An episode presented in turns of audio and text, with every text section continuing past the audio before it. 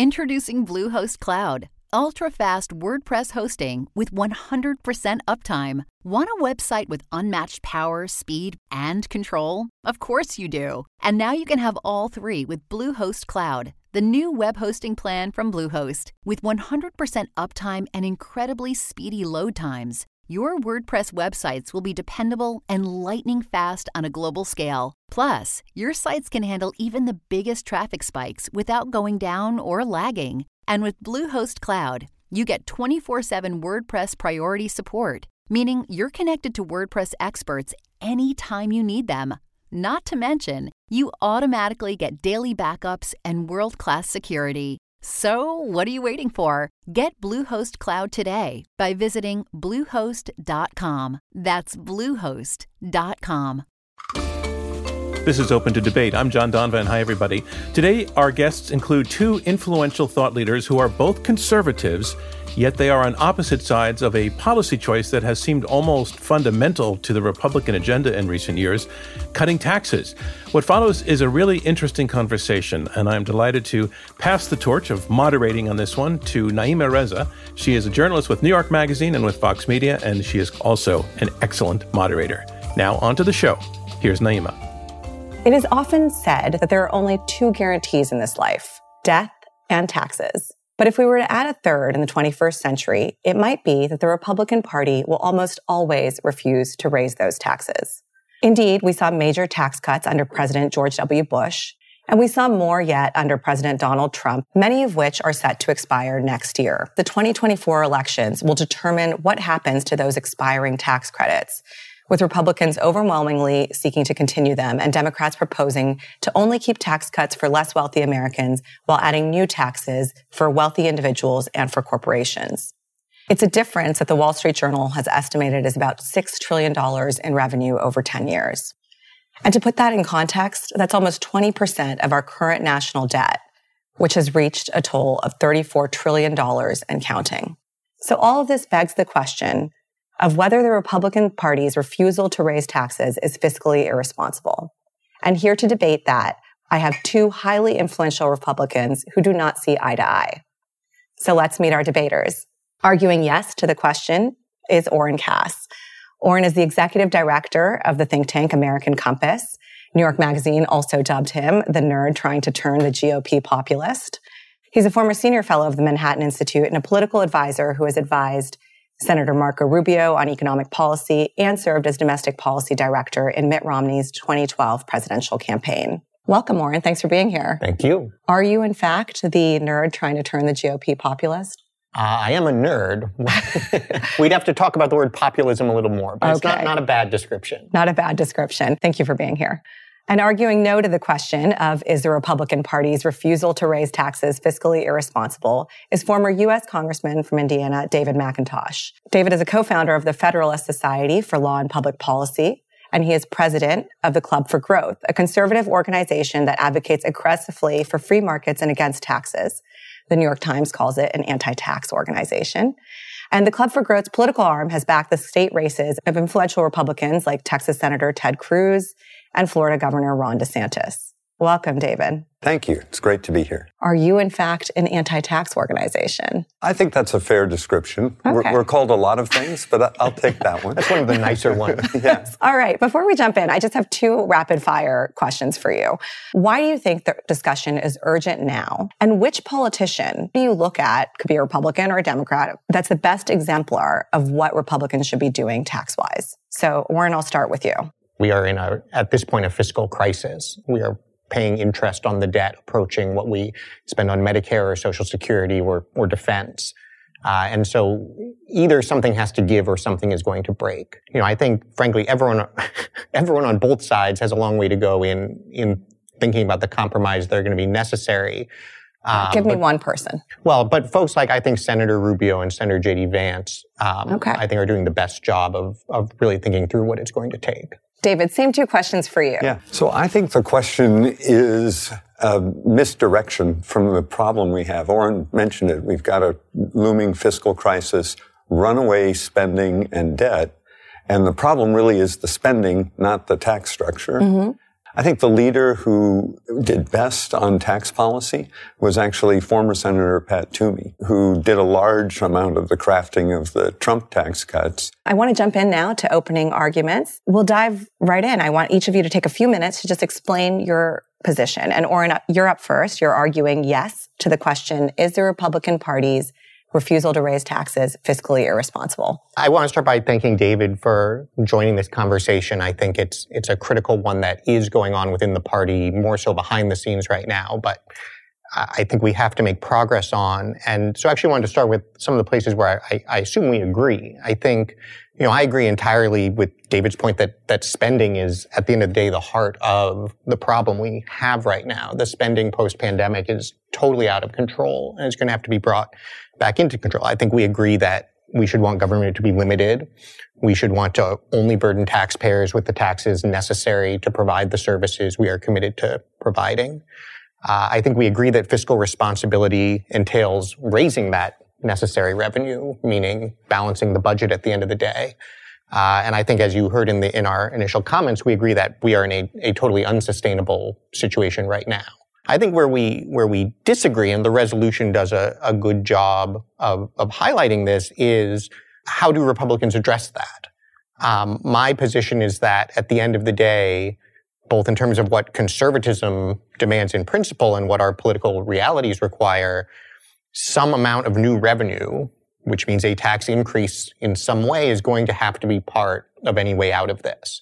And so if we are going to be fiscally responsible, that means being willing to consider tax increases. Uh, I would highlight three reasons for that argument. One, as I said, is a matter of principle. The idea that sort of conservatism means cutting taxes isn't true. Um, if you go all the way back to Edmund Burke, he has a wonderful quote about how everything is a matter of circumstance, that at the end of the day, statesmanship and policy making means responding to specific circumstances, not holding to an abstract principle. And to that end, you know, Ronald Reagan raised taxes repeatedly. Depending, After he cut absolutely. He also cut taxes. But when he cut the taxes and they realized they didn't have enough revenue, his response was to raise taxes. At least five major legislative increases. Some people tell you as many as 11 times. George W. H.W. Bush raised taxes. The idea that you cannot raise taxes is a very newfound principle. The second point I would make, and this goes to sort of conservative practice and how we actually get to where we both want to go, is that at the end of the day, it's not taxes that determine how big government is. It's the spending. Whether or not you raise the money for what government is doing, it is what government spends, the role it is playing in the economy that dictates the, the size of government and whether or not it's limited. And if anything, the deficit spending is worse because you're distorting markets further and adding more debt. And so what concerns me is that the idea that, well, if we cut taxes enough, spending will have to come down doesn't actually make sense. What you're doing is essentially telling people they can have the big government and not even have to pay for it. Whereas it seems to me the conservative approach should be to say, guys, you're going to have to pay for the amount of government we have, which means if you want lower taxes, you're going to have to sign up for the lower spending too. And so that's why we can be for both together. But it, the more that you allow them to diverge, it seems to me the more you lose the argument. And, and that's the, the third piece in my mind is just the empirical case. Since the early 1990s, Republicans have tried this. We are just going to deprive the government of revenue and the spending will come down. It has failed miserably. It simply does not work. And, you know, the quintessential image stuck in my mind is that 2012 Republican primary debate when the candidates were asked, would you take $10 of spending cuts for $1 of spending increases? They said no. I assume David would say no. And my view is you cannot be fiscally responsible unless you are willing to say yes to that. Um, my answer is emphatically no. Uh, raising taxes would hurt the economy, hurt the American people, send us in the wrong direction. And to say we've got a big spending problem and therefore we should raise taxes seems to me the exact wrong direction because it deflects from needing to gather the political force to actually get Washington to reduce spending. Since the 1990s, politicians in both parties have ignored any sense of responsibility about spending because they could borrow. And the new economic theory says, don't worry about debt and deficits. It's all going to be fine. And they don't tell you this, but the reason they think that is that we can shuffle the consequences off to the rest of the world because our currency is the reserve currency. That's coming to an end. You see China and Russia and India, Brazil starting to form a coalition to challenge us as that reserve currency. And when that happens, then all of the inflation that comes from our debt comes back to us. Uh, even worse and more dire consequences than we're seeing now with inflation. So the answer isn't to say, okay, let's belly up to the bar and raise everybody's taxes, because what we've seen in the past is lower taxes actually increase the economy, and that lets the government collect more revenue. Kennedy did it in the 1960s, and economic growth went from two and a half to four and a half percent. Reagan, on the whole, cut taxes, flattened taxes, and you saw tremendous economic growth. Clinton and cut taxes when the Republican Congress came in with the contract with America, and his capital gains tax cut led to 1% higher GDP. That extra growth, particularly in the tech sector, brought in so much more revenue that by holding the line on spending, which was the last time Congress held the line on spending, we actually had a surplus for the first time in about 40 years. Um, again, the Bush tax cuts helped generate economy. The Trump tax cuts did too. They increased economic growth from two and a half to four and a half percent and greater investment. Conversely, with the Biden tax increase recently, where the Congress did go along with a, about a less than half a trillion dollars of tax increases, they coupled that with multiple trillion dollars of deficit spending. Um, so increasing taxes in the past has not been accompanied with tax with spending cuts. It's been accompanied with more spending. Uh, Reagan found that out. He thought he had a deal with the Democrat Congress where he would raise one of those tax increases or mentioned, and in exchange they would reduce spending by two or three times the amount. Well, they took the tax increase, but the liberals in Congress went ahead and actually kept the spending. So it's not a recipe for dealing with the key problem, which is we have runaway spending. We have no political control on that. We've got leaders in the Republican Party, like Mitch McConnell, saying it's always good politics to spend more money. Um, so there isn't that type of leadership in our party to actually do something about the spending. It's hard.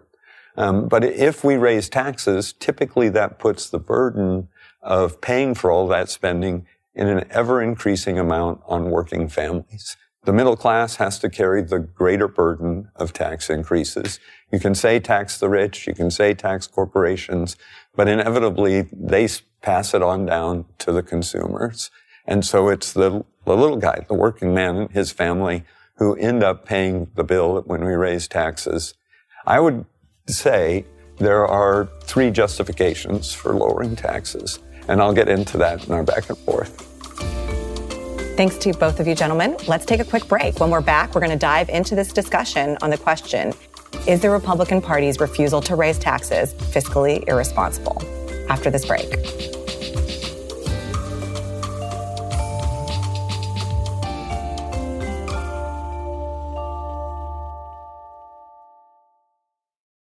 This episode is brought to you by La Quinta by Wyndham. Your work can take you all over the place, like Texas. You've never been, but it's going to be great because you're staying at La Quinta by Wyndham. Their free bright side breakfast will give you energy for the day ahead. And after, you can unwind using their free high speed Wi Fi. Tonight, La Quinta. Tomorrow, you shine. Book your stay today at lq.com. Welcome back to Open to Debate. I'm your guest moderator, Naima Raza, and we're debating the question Is the Republican Party's refusal to raise taxes fiscally irresponsible? We've just heard opening statements from our two debaters, American Compass Executive Director Oren Cass and Club for Growth President David McIntosh. I want to try and summarize your arguments briefly before we dive into them. So I think, Oren, you started articulating what the two of you agree on, which is a lot. You're both conservative Republicans. You both agree that spending needs to come down. Uh, you both agree that federal deficit is a problem and it's a problem that you'd like to fix ideally with more revenue. And you both agree in the role of limited government. I'd add to that a fourth thing, which David, you brought up, which is that spending isn't coming down. Empirically, I think you both have argued this. Uh, Oren, you're saying even when taxes are cut, spending isn't coming down. And David, you're saying even when taxes are increased, spending isn't coming down.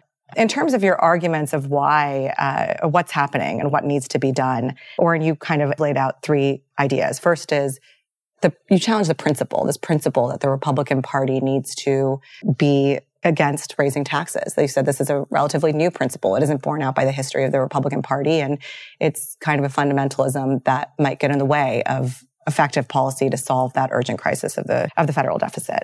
You argued again, spending will not come down. Spending hasn't come down. And, and you actually said that this is a challenge because you want to align uh, the public's understanding. You want to show the incremental cost of government, basically, and show people that they have to pay for that in the form of taxes versus just continuing to pay less for more government. And then thirdly, you pointed to the empirical evidence. Now, David actually challenged that empirical evidence. He pointed to a time in history, the 1990s, where there was a balanced budget. Uh, at that time, he was a congressman for Indiana in the House of Representatives. Um, and he also pointed out this idea that it would be irresponsible to raise taxes because it would distract from the broader question of spending. Because spending hasn't come down with any tax increases, it would be irresponsible to suggest that it might. And you finally, I think, brought up this idea that it's unsustainable, that right now where we are is unsustainable, but there is a model in the past. There's a model that we've seen not just under Republican tax cuts, but under Democratic tax cuts that we can actually get to more effective government, bring down, balance the budget. And we need to do so because of the challenge of real and rising federal deficit and real rising interest rates. So I want to I want to start with this empirical fact because I feel like we have to close this argument. Oren you're saying effectively, never have we seen these tax cuts deliver a reduction in, in government spending. Um, David is pointing to his particular point in time, the 1990s, and was arguing this idea of lowering taxes will grow the overall pie and therefore grow revenue. And he points to the 1990s as an example of that. Oren how do you look at that? Was that an aberration? Was that proof of the policy? What what what do you think? Well, I, I guess I would I would challenge the, na- the, the narrative that David presented in in a couple of ways. One is uh, I think it's fair to say that Reagan cut taxes more than he then re-raised them. It's also very important to note that Clinton raised taxes more than he then cut them. David mentioned a particular capital gains cut that did happen. But in fact, the, the overall picture is that Reagan lowered taxes in the 80s H.W. Bush and then Clinton raised taxes in the 90s. So all that wonderful boom that David is describing came in the context of a higher tax environment than what certainly Republicans were advocating for. Bush then cuts taxes 2001, 2003, and we shift to a, a, lower growth environment again. I don't know of anyone who argues that actually the economy performed better after the Bush tax cuts than they were perform- than it was performing before them. If you actually look at what happened, and, and what was going on with spending. And, and I usually use as a share of gross domestic product. I assume that's typically how yeah. you guys will look at it as, well, as well. It's a good way to understand how much are we collecting in taxes relative to the size of the economy? How much are we spending? Um, I just, I jotted this down going in. So tax increases in 1990 and 1993 in the subsequent years, spending comes down significantly as a share of GDP after the tax increases.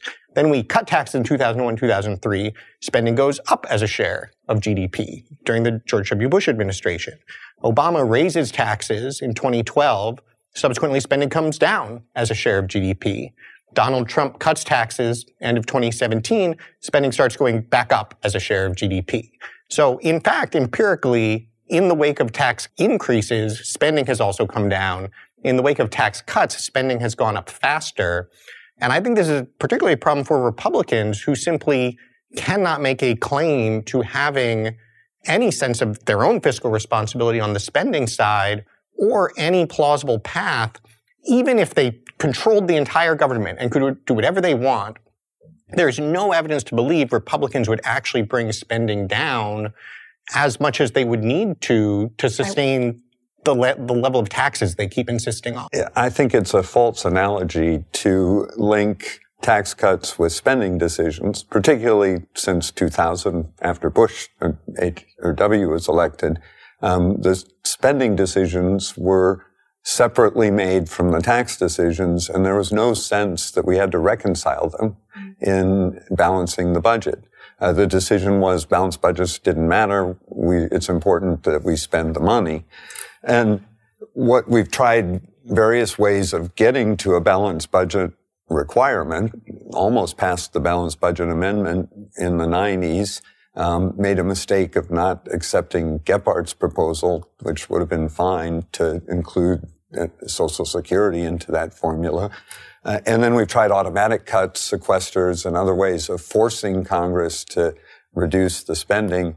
And the political will has not been there to keep those. In fact, you're right, Oren. Republicans have joined up with Democrats to break those type of balanced budget limits. And so the only real solution is to gain a political mandate to actually control spending.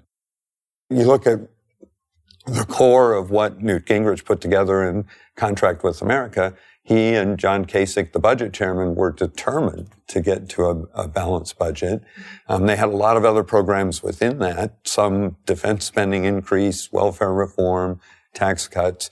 But the political determination was we were going to reduce or hold even spending so we can get to a balanced budget.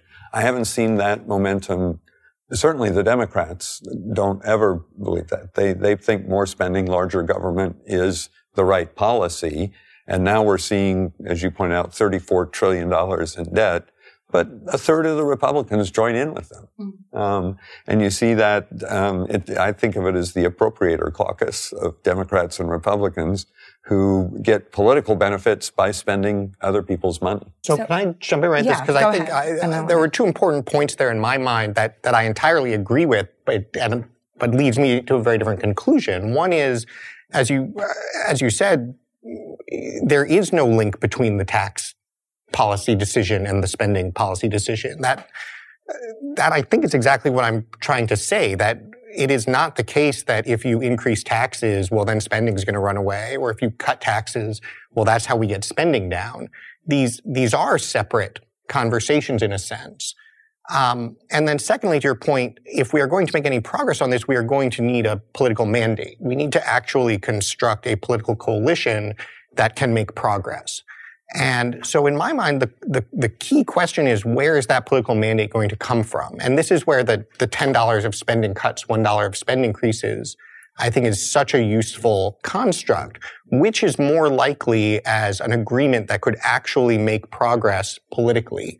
$10 of spending cuts with $1 of spe- tax increases or $10 of spending cuts with $0 of tax increases? Which one do you think has a better chance of actually building momentum in the American political system?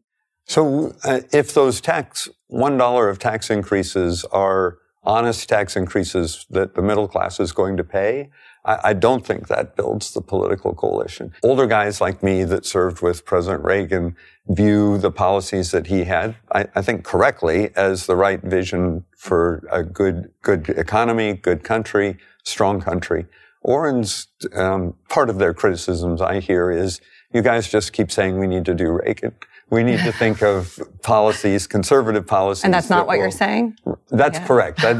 I, I, have stopped saying that and started arguing for the virtues of the policies mm-hmm. that I believe in. And I think Oren challenging conservative leaders to do that and to reach out to a broader coalition that Donald Trump brought into the Republican Party, um, which includes a lot of middle class working families that grew up voting Democrat felt the party left them and now will vote Republican.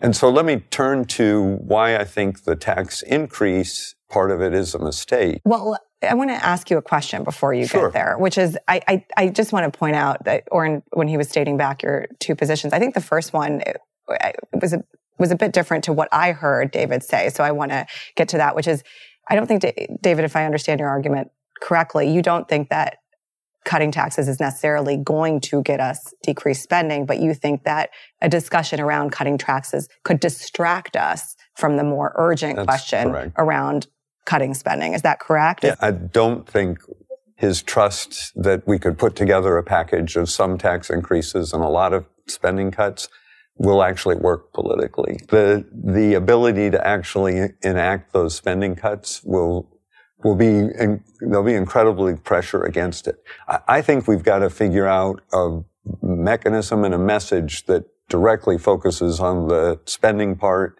and forces people politically to do that because of the, the voters being so upset at what's happening. What is your plan to do that? Because I mean, Yeah. obviously, a big part of spending is, uh, you know, Social Security and Medicare, which almost all de- all Democrats and most Republicans aren't going to feel politically uh, comfortable cutting, Yeah. uh, given their constituencies. And I, and I think politically it's not wise to start with that as your focus on cutting spending.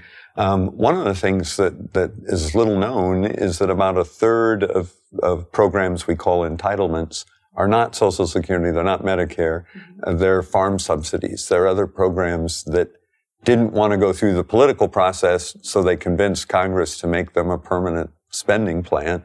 I think we should look at those and see are we getting our value out of that type of spending. And then I think up, up and down review of what the government spends money on, um, and getting rid of the spending that we don't need that, frankly, the private sector should provide for. You know, along with the concern about the economy is a growing concern about institutions like colleges and corporate America pushing a social agenda that many voters don't want. And that's part of the coalition. You're talking about things like student loan forgiveness or what are you? student loan is that what you're forgiveness, but more pressure for um, a woke agenda in the workplace, a woke environment at the universities. yeah, Those are not ec- pure, to say, economic issues, but I think actually the solution to those. and Some people have said, okay, we'll regulate and tell them they can't just have liberal social arguments. They've got to have conservative ones. I think that's a mistake.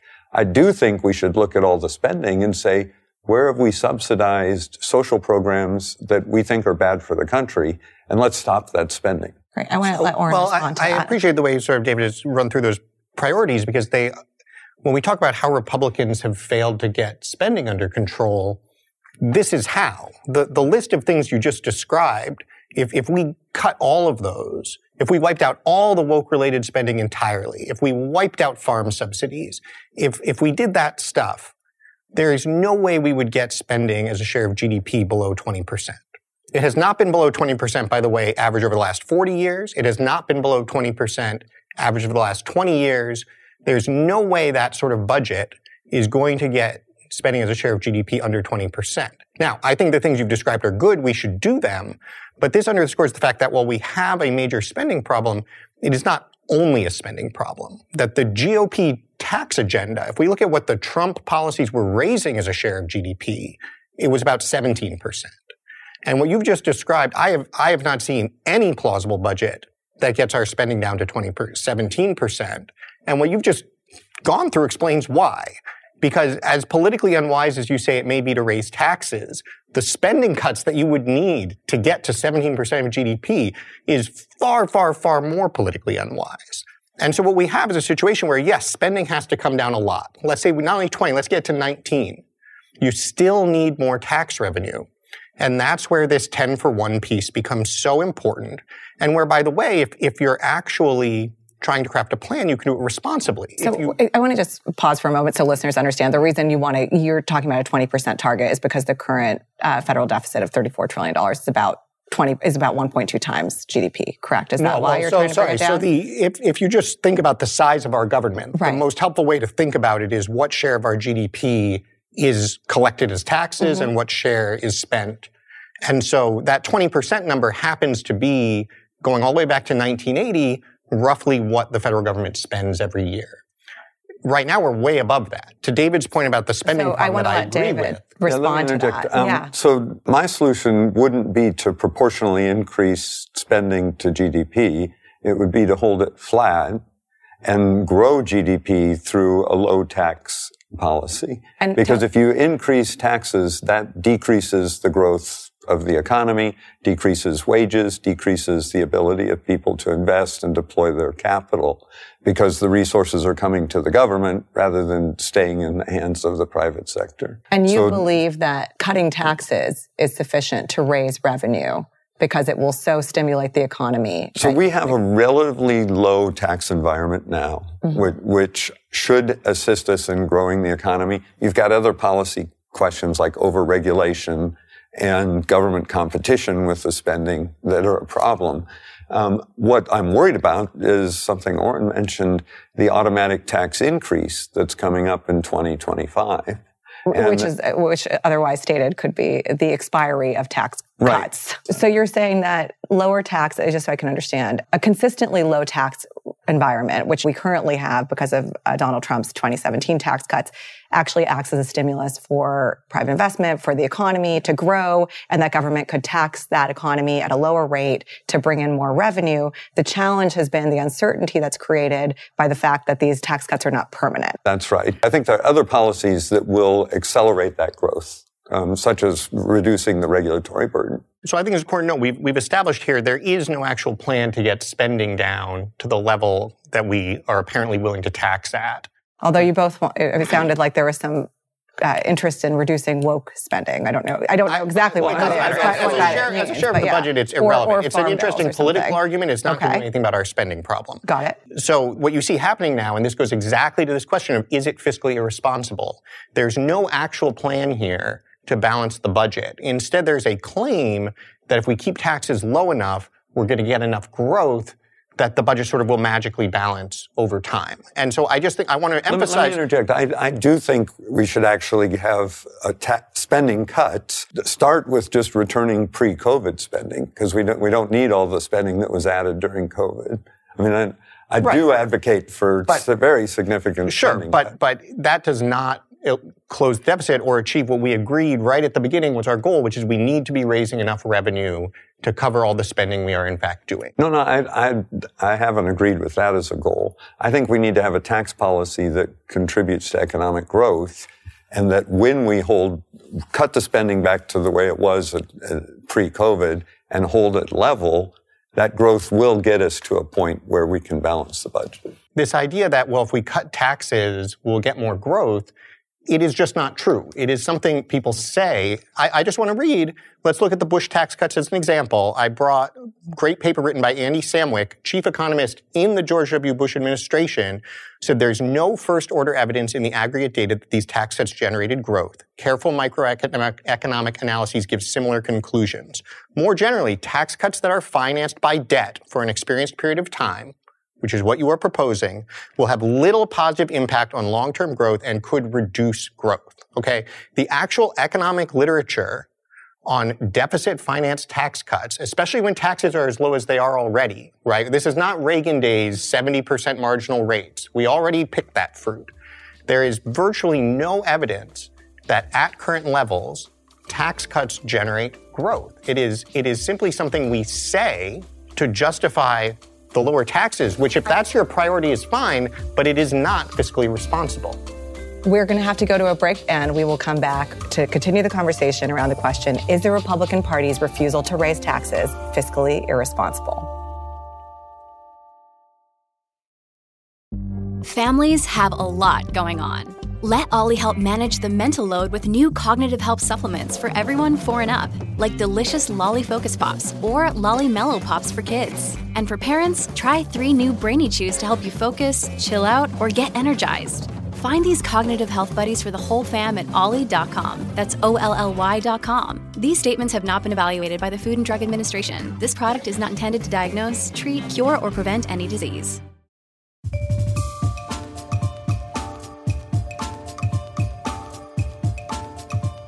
Welcome back to Open to Debate. I'm your guest moderator, Naima Raza, and I'm joined here by debaters Oren Cass and David McIntosh, two influential Republicans associated with American Compass and the Club for Growth, respectively. They have been vehemently, but civilly, I would say, disagreeing over this question. Is the Republican Party's refusal to raise taxes fiscally irresponsible? We were just in the middle of a heated exchange where, uh, Oren, you were you were quoting um, economist Andy Samwick and, and challenging a core part of David's argument that tax cuts will grow the economy. They will stimulate private sector investment. They will make the economy more productive.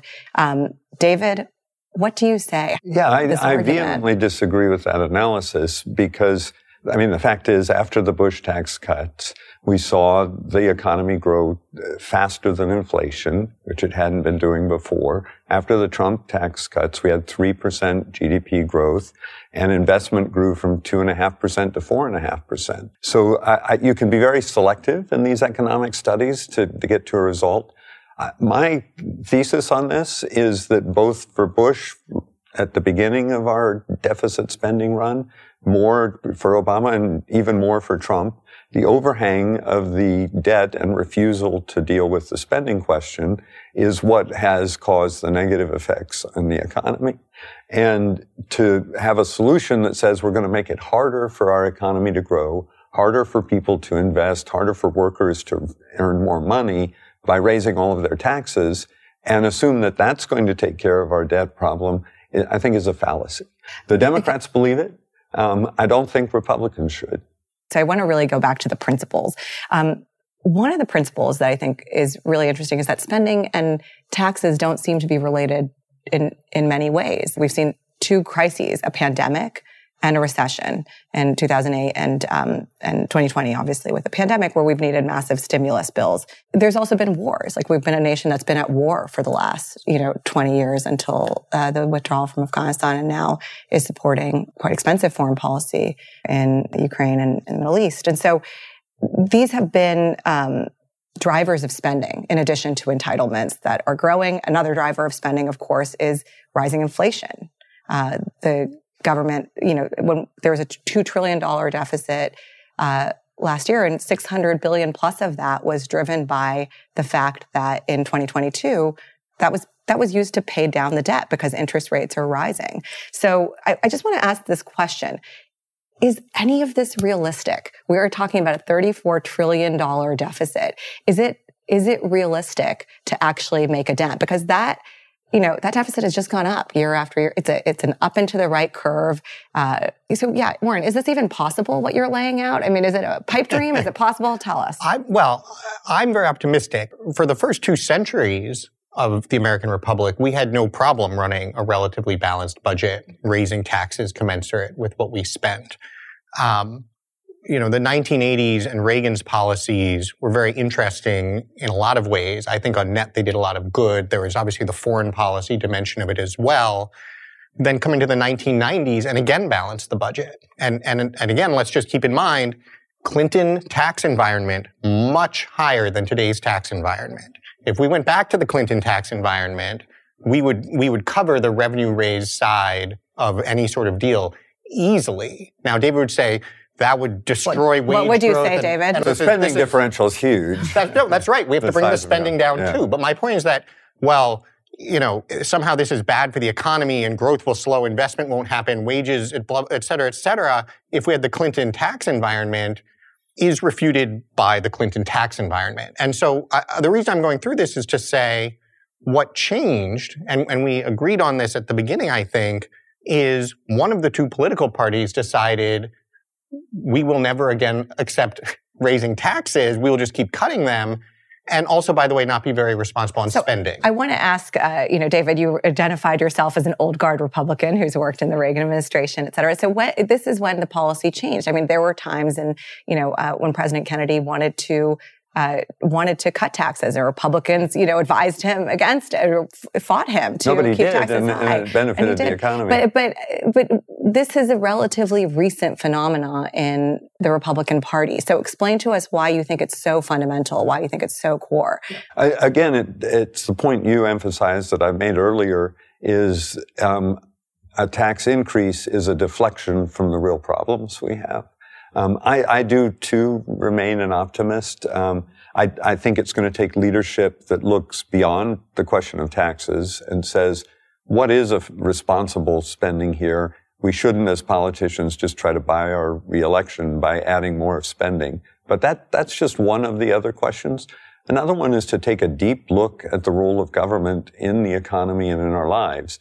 We've used the regulatory systems from securities regulation, approval of healthcare products, uh, labor regulation to impose an enormous burden, particularly on the manufacturing, producing side of the economy. The financial side's relatively less regulated.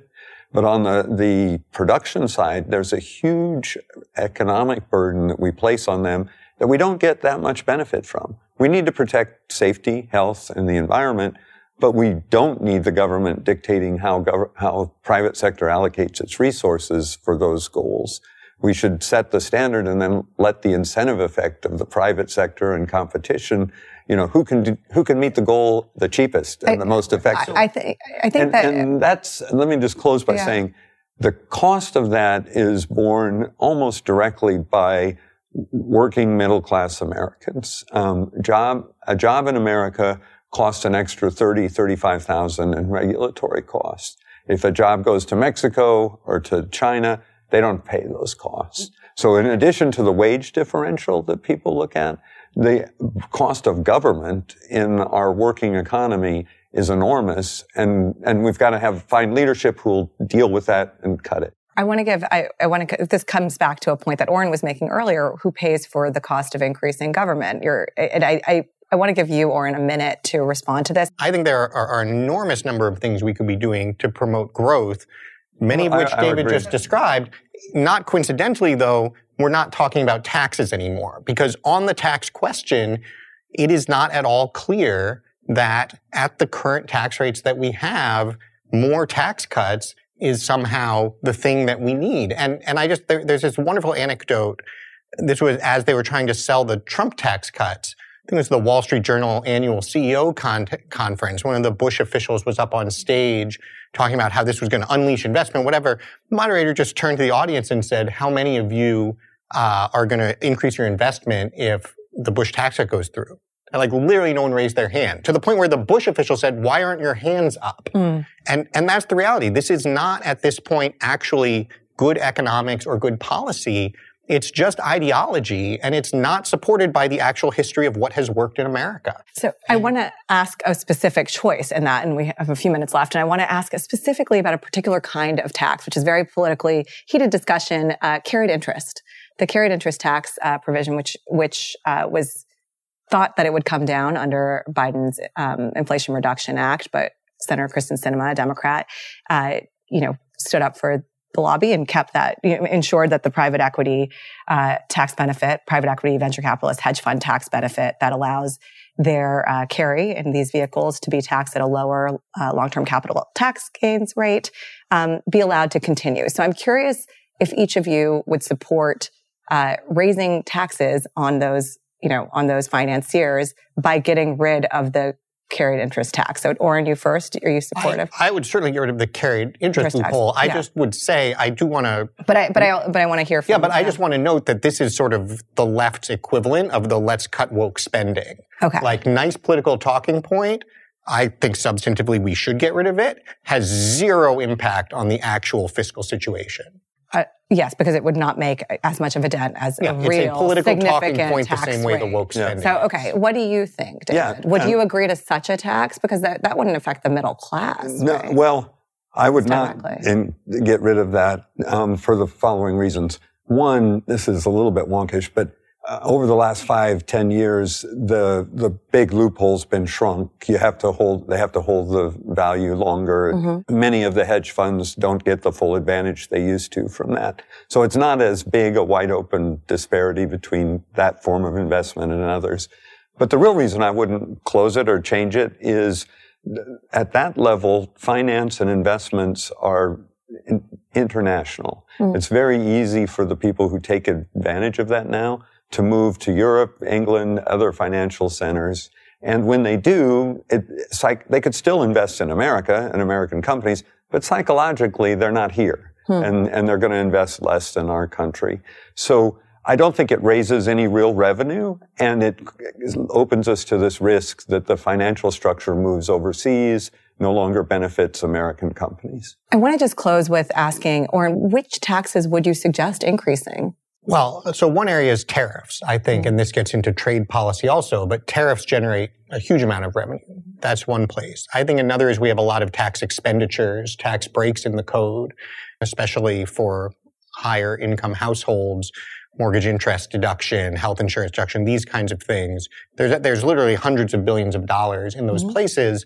And then I would take marginal rates back to where they were in the Clinton administration, which, as we saw, there is no conflict between that and the kind of investment Got economic it. growth we want. David, is, are any of those in, increases, uh, you know, acceptable to you? To, to, take it on its merits, um, the one part I would agree with is to close a lot of the tax expenditures. I wouldn't touch the interest rate deduction and I wouldn't touch the charitable deduction um, because those are so fundamental to the way our society's been built up in very good ways. But the rest of them, a lot of these corporate benefits and, and little deductions and, and exemptions they have, I, I agree with Oren. We should eliminate those, get closer to a flat tax.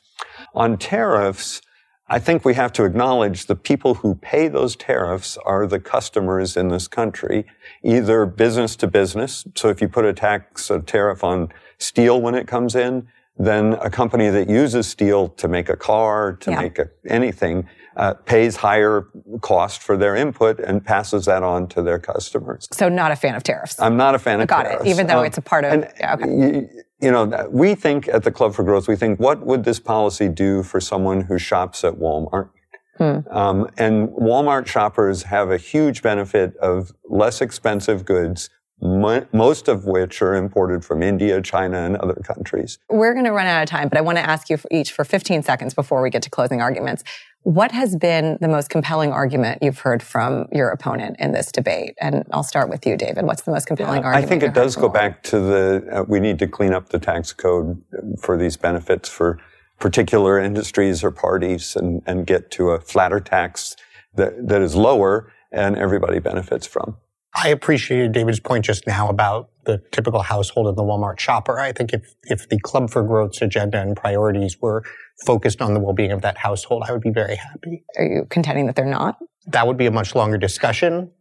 Um, we'll say yes and, and, go with that. okay, sounds a bit like a no to me. Um, I, with that, I want to get into our closing arguments. Uh, Oren, you're going to have the first uh, first shot at the mic drop. So you have two minutes to tell us why you're arguing yes to the question, is the Republican Party's refusal to raise taxes fiscally irresponsible? Well, I think the definition of insanity is doing the same thing repeatedly and expecting a different result. Uh, we have now had 30 years of a Republican Party that has insisted on signing Grover Norquist's tax pledge and also banging the table and claiming that we are somehow going to get spending down and balance the budget and things have only gotten worse, regardless of who's in power. Um, the idea that if we just do that a little bit harder, it's it's it's really going to work now is totally implausible and and and would I think lead to exactly the pessimism you described. Yet the 34 trillion is just going to keep going up if we keep doing that, and it will keep going up until the system truly breaks. Uh, and and that is the definition of fiscal irresponsibility. What are the alternatives? I guess one alternative would be betting that somehow you're going to claim some super majority and have a totally different set of leaders and all the world's incentives are going to change and magically this approach that has never worked at all is going to work. Or we could look at the thing that worked repeatedly and consistently throughout American history. And by the way, is common sense, which is that people have to compromise. We have to pay for the spending we do. And if we want people, the voters to care about spending and think about bringing it down, they have to understand that they have to pay for the spending that we do. And so what does that look like? That looks like an actual deal where both sides come to the table and make real commitments. The idea that like, well, but we're never going to get the spending cuts just isn't true. You can, that's the entire premise of legislating. If you do a package, if all we did was say, hey, all of those expenditures that we were talking about we want to actually put those on the table. And in return for which, we actually want some serious legislative changes to things like farm subsidies. That could be a bill that actually moved with bipartisan support very quickly and was now a positive step. And that is entirely plausible except for the Republican Party's refusal to raise taxes, which is fiscally irresponsible. Thank you, Oren, for that. David, now you're going to have the final word here. Tell us why you are arguing no to this question is the Republican Party's refusal to raise taxes fiscally irresponsible? Thank you. And it's been great to be here with both of you. I, I firmly believe it would be a terrible mistake for the Republican Party to embrace a tax increase agenda. I think it would, first of all, hurt Americans who are working and trying to make a living for their families. It would hurt the investment in the economy and it would grow the government, which would limit individual freedom. Um, when government takes resources out of the economy for its spending priorities, it means people have fewer resources to pursue their dreams, their lives, their freedom to make choices for themselves. And the economic effect of that is to slow down the entire economy and to become more like a socialist country like they are in Europe, which the citizens end up suffering for that with a lower benefit of living, a lower life, lifestyle and less, less benefits for them and their children. So it would be a mistake for Republicans to embrace that. I also think it would be politically disastrous for Republicans to do that because they're viewed now as the only thing that is holding back government. And as you pointed out in poll after poll shows, Americans no longer feel government is actually good for them. Um, the government has lost the trust of the American people, in part because of the dysfunction we see, in part because of the self-interest that the elite who run government have shown in the way they deploy it. So I think the best economic solution is to face the fact that there's an automatic tax increase on the table oppose that, say we're going to extend the current tax cuts, and then develop a program to grow the economy to get back to a robust, competitive economy that isn't micromanaged by the government. Thank you, David. Thank you, Oren. I'd like to thank our debaters for being with us here today. We so appreciate you showing up. You're approaching this debate with an open mind and strong arguments and bringing your thoughtful disagreement to the table. In short, you're being open to debate. Thank you for being here, gents. This was awesome. Thank you. It was. Yeah. Thank you. It was a lot of fun. And the commitment to debate, I think, is even more important than tax policy. Huh. And so thank you for sponsoring a program that is, promotes that. Thank you. And I want to give a big thank you to the audience who tuned into this episode of Open to Debate. As a nonprofit working to combat extreme polarization, through civil debate, our work is made possible by listeners like you, the Rosenkranz Foundation, and supporters of Open to Debate. This show is generously funded by a grant from the Laura and Gary Lauder Venture Philanthropy Fund. Robert Rosenkranz is our chairman. Our CEO is Clea Connor. Leah Mathau is our chief content officer. This episode was produced by Alexis Pancrazi and Marlette Sandoval. Editorial and research by Gabriella Mayer and Andrew Foote. Andrew Lipson and Max Fulton provided production support. Millie Shaw is Director of Audience Development. And the Open to Debate team also includes Gabrielle Yanicelli, Rachel Kemp, Linda Lee, and Devin Shermer. Damon Whittemore mixed this episode. And our theme music is by Alex Clement. And I'm your guest host, Naima Raza. We'll see you next time on Open to Debate.